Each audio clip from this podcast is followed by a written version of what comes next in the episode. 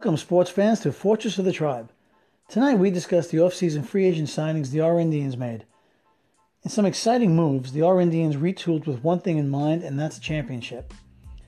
We will discuss our sports a little more and what the league offers, as well as what makes it different.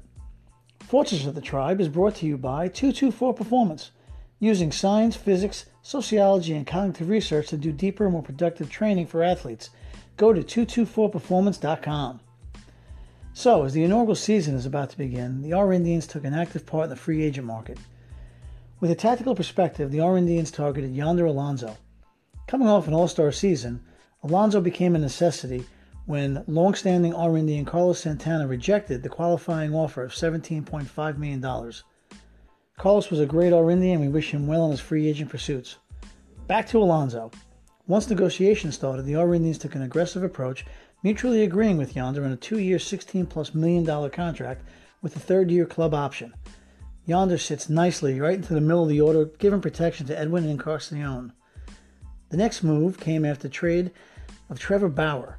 The Indians pitching staff strength comes from keeping the ball on the ground, and Kluber, Carrasco, and Salazar are three of the best in the American League. With Mike Clevinger showing real promise, the Indians looked into the free agent market and found Jhoulys Chacin, Chacin has been in the top 30 ground ball sabermetric statistics for the last two seasons. It took over $18 million spread out over two years, but Chacin joins the Indian staff. The next move, however, rocked the foundation of the fortress. First things first, and if your company needs promotional products, you need to call RC Solutions. Contact Rick Chesky at 201 927 7007 or go to www.rcsolutions.us for all your promotional needs. Tell Rick the R Indians sent you.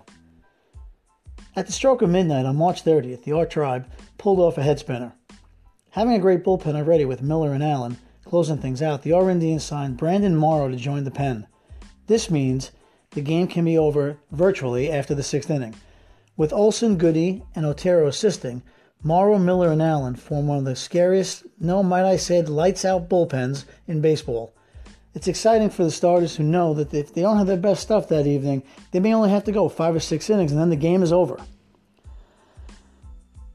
In our last episode, we touched on what our sports is, but let's take a deeper dive. This isn't fantasy baseball where you draft a player from one team and then another team in the hopes that they perform well enough to score points. No, this is actual baseball, currently played by algorithms in a computer. Now, the stats each player has will add every night into the algorithms so that each at bat, pitch, or play is different every time. You're managing a team through a season, game by game. If you're a fan of baseball and root for a certain team and you're always upset at your general manager for the moves he hasn't or has made, then this is your opportunity to prove him or her wrong and do it yourself. So, our sports, what does it mean and what are you playing for? Well, in 2018, we're playing for $50,000. In a nutshell, our sports goes beyond fantasy sports to represent every facet of a sports league with accuracy. The advanced model of statistics, rules, and measures lets users experience the real thing, not just simulate it. Our sports is not just a fantasy sports product. We're a new sports league for the serious high end user who has mastered all the leagues and is ready to compete like a Major League Baseball owner or general manager. Follow the R Indians on Facebook, Twitter, and Instagram, and stay up to date on game standings, our sponsors, and podcast at rindians.com. Fortress of the Tribe is brought to you by Trendbond.com. Go to Trendbond.com for your up to date news on entertainment, fitness, and even the world of dating. Fortress of the Tribe is property of MJO Athletics.